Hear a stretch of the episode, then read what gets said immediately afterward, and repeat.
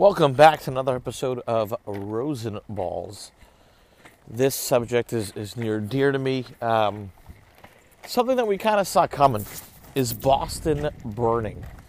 Um, so, like, look, Celtics had some high hopes going into the season. I think if you look at it on paper and you judge what Brad did on paper, a lot of fans truly believed, you know, we had an outside shot of doing some damage in the East. Let's examine some of the moves.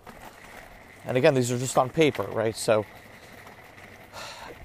Stevens inherits inherits rather Danny Ainge's team.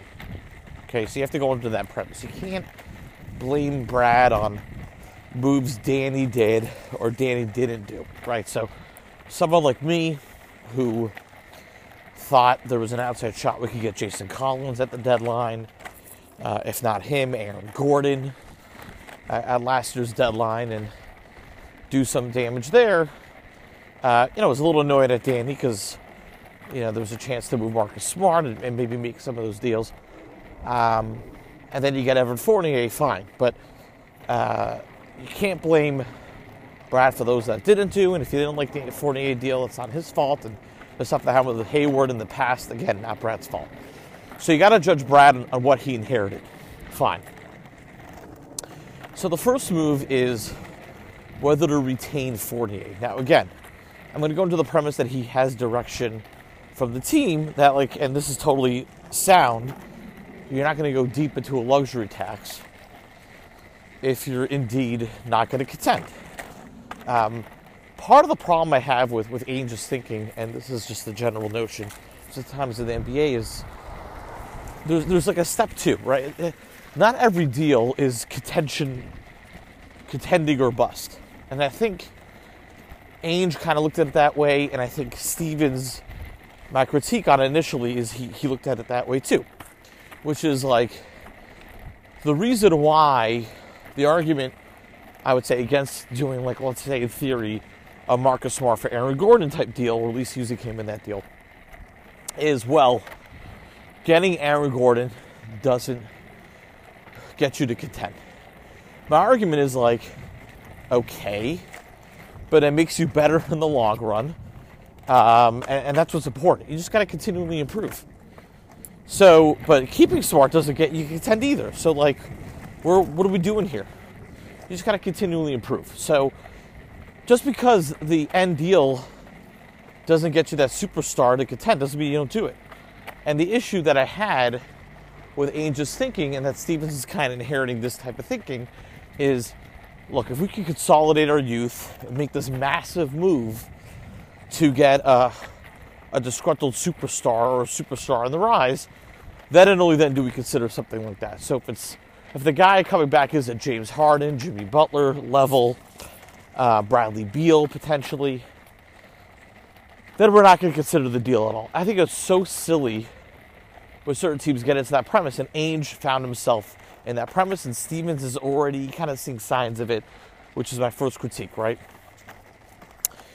But what you what you have to do as GM is start getting the small wins, and the small wins add up. So if you're making the right binary choices, like this guy's better for our team long term than this guy, and think of it in that premise, and you start winning those battles, you're going to win the long term battle, right? A good example is like Toronto right now, which is on the right level, started doing these little wins. They're like, well, let's assess Norman Powell long term. Okay, and then what he brings in his age and his progress, and let's take him, I don't know, versus a Gary Trent Jr., right? And you look at Norman Powell and Gary Trent Jr., on the surface, you would say Powell right now is better, but Trent Jr. is progressing better. He's a two way guy. He fits better with the timeline. He's a better long term binary option versus Trent Jr., similar players for Toronto, right? Boston had to be thinking that way. So they're analyzing a Marcus Smart versus Evan Fournier as an example, which, which was the binary choice. It was either you sign and retain Fournier long term, or you're keeping Smart long term. The problem that I have is just the the and I think Marcus Smart's the crux of this whole disaster. Um, they did a poor job of, of self evaluation, determining a couple things.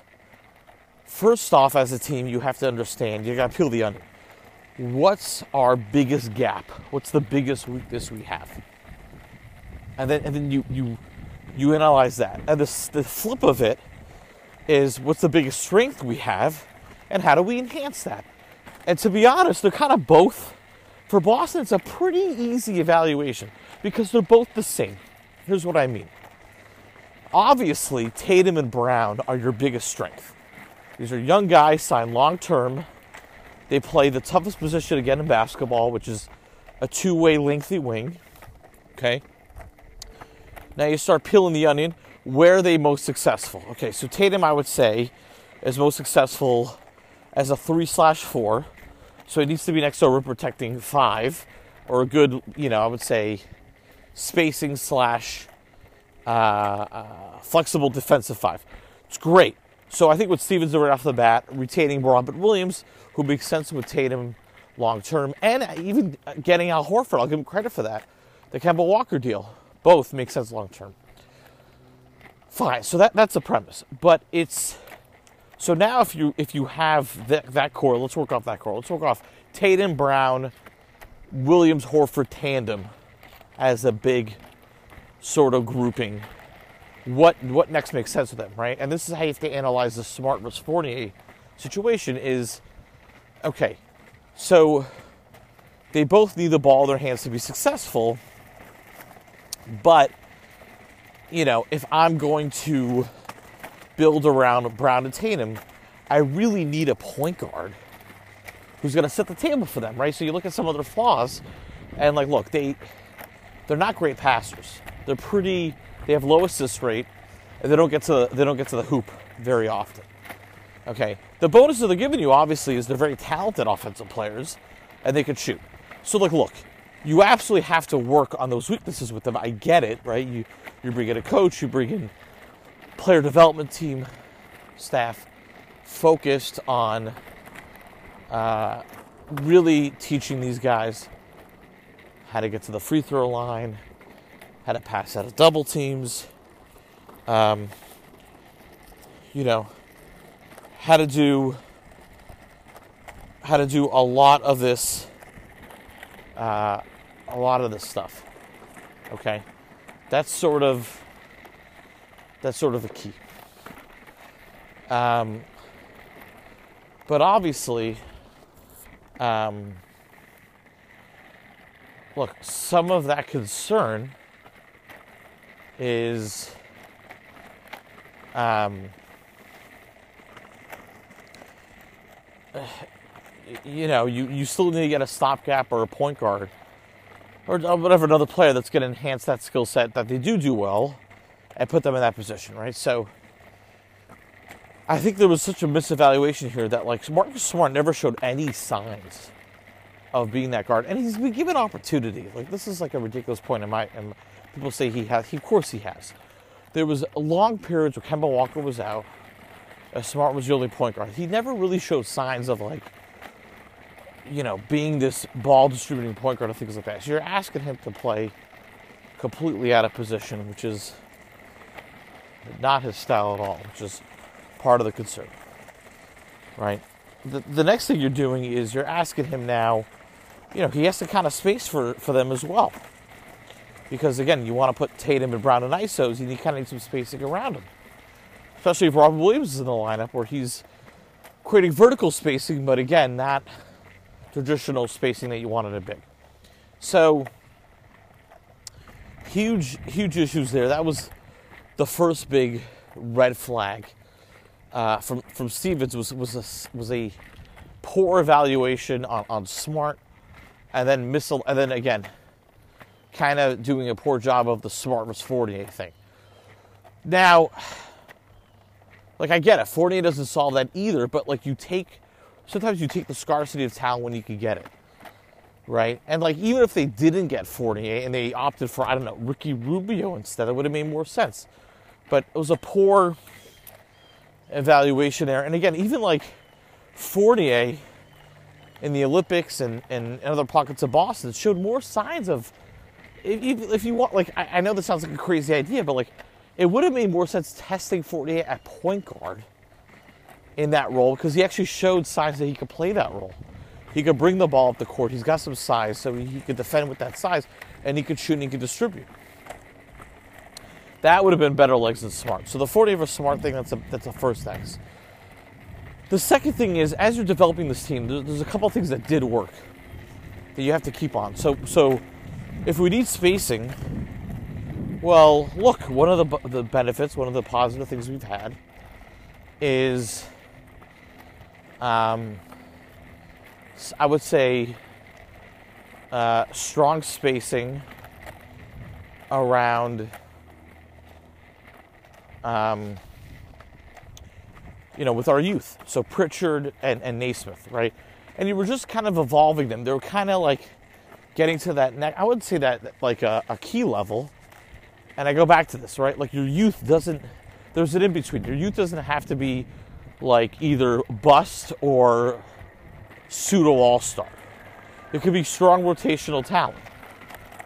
And you saw that in Nesmith, and you saw it with Pritchard, and you saw light size with Langford, although he's kind of getting to the end of the rope with a lot of with a lot of people on, on whether he's worth investing into, you know, rotational minutes and all that.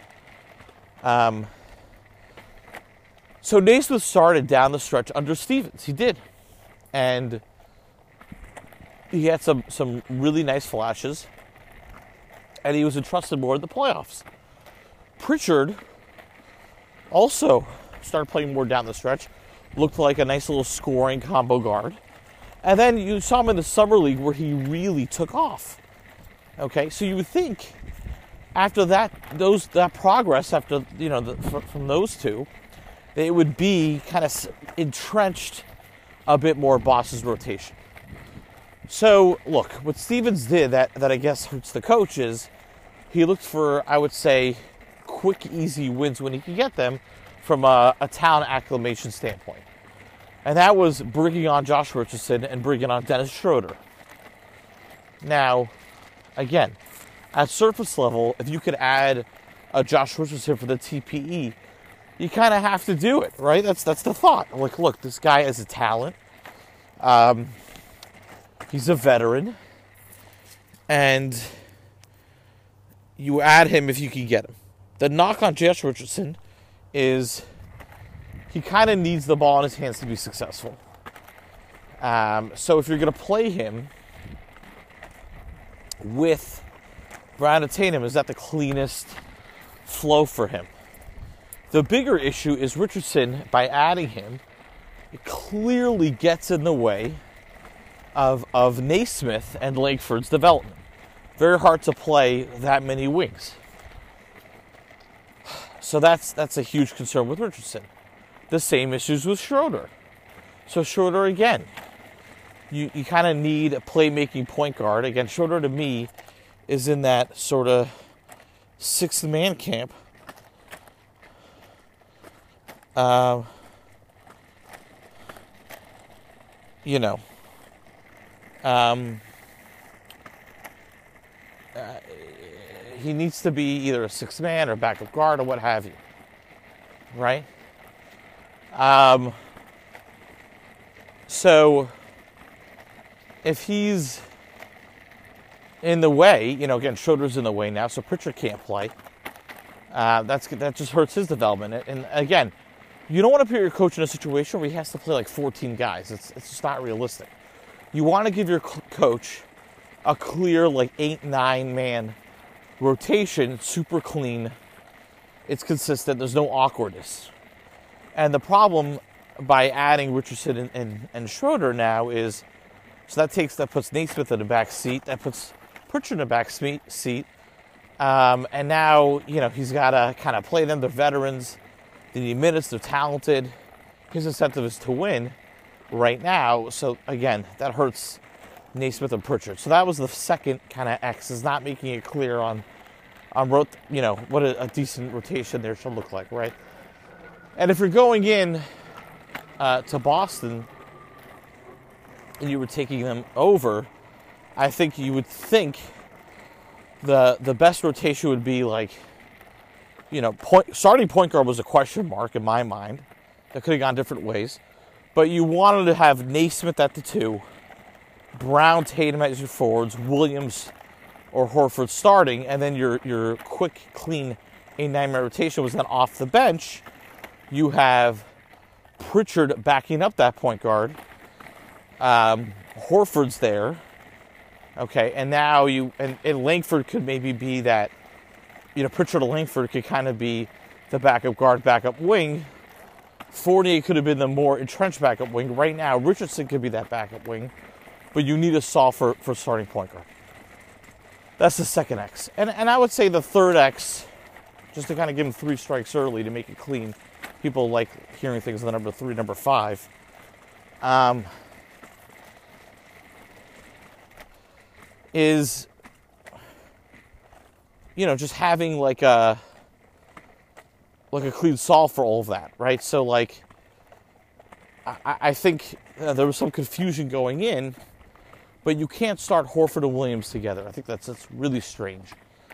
Uh, and that's what they're doing right now and that's on the coach a bit but I, I don't know if there was a connection between the coach and the gm and thinking that through. Boston never did that last year really. You only want to start two bigs in the NBA if you're really lacking in talent. So if you're Cleveland, as an example, and you're completely have no wings, fine. Then you might want to start two two bigs. But beyond that, you really want to avoid that. You don't want to have two bigs on so often. It just hurt, and you don't need to with, with Tatum in there and and Brown and, and the defensive length that that they bring. Um, so where does Boston kind of go from here? is that question. Well, look, look. I think they they obviously need um, a cons- consolidation trade. I would call it. Um, what does that entail? That means they they're going to need to move a cup. You know, do a two for one or a three for one. Okay. Um, and a problem is now is like some of these guys that could have made sense have decent value so, like Ricky Rubio has um, has better value now. Like ideally, you move Richardson and Schroeder and get get a Ricky Rubio. I don't even know if Cleveland does that now, which is crazy. There's no, I would say, obvious deal. The other thing is you just do like a clean lineup movement, which is what they could do, which is, oh look, a guy like Smart makes more sense off the bench you know, maybe you try rolling out. You, you, you have to start youth. You got to put them in the rotation. So I'd rather see, and I know it sounds crazy, you know, doing some crazy lineup movement where you even start Pritchard and Nesmith, play them with Tatum and Brown. That'd be exciting. And, and Williams, to get some crazy spacing there. Um, and bring Smart and Richardson off the bench. You know, and that's a better way to do it. Let your youth lead um, and your veterans kind of help on the second unit. The problem is like Stevens was getting this way, right? Like the Celtics, I think, turned a really positive corner that everyone got really excited about. The year they made the, they made the conference finals under Stevens when Kyrie got hurt, uh, and then they, they lost to, uh, um, you know, they, they lost to Cleveland in, in the conference finals, but they beat Milwaukee uh, on that road, which was impressive. And there they were led by Terry Rozier at point guard, but it was basically a spacing point guard. And that, that flow worked. It worked when they had a spacing point guard. And it worked with even Smart, but Smart was a playing point guard. That's the key. Um, and having Tatum play a little more small ball four. Horford at the five worked really well. Uh, and Brown there. So they want to kind of reinstill some of that magic. It's possible.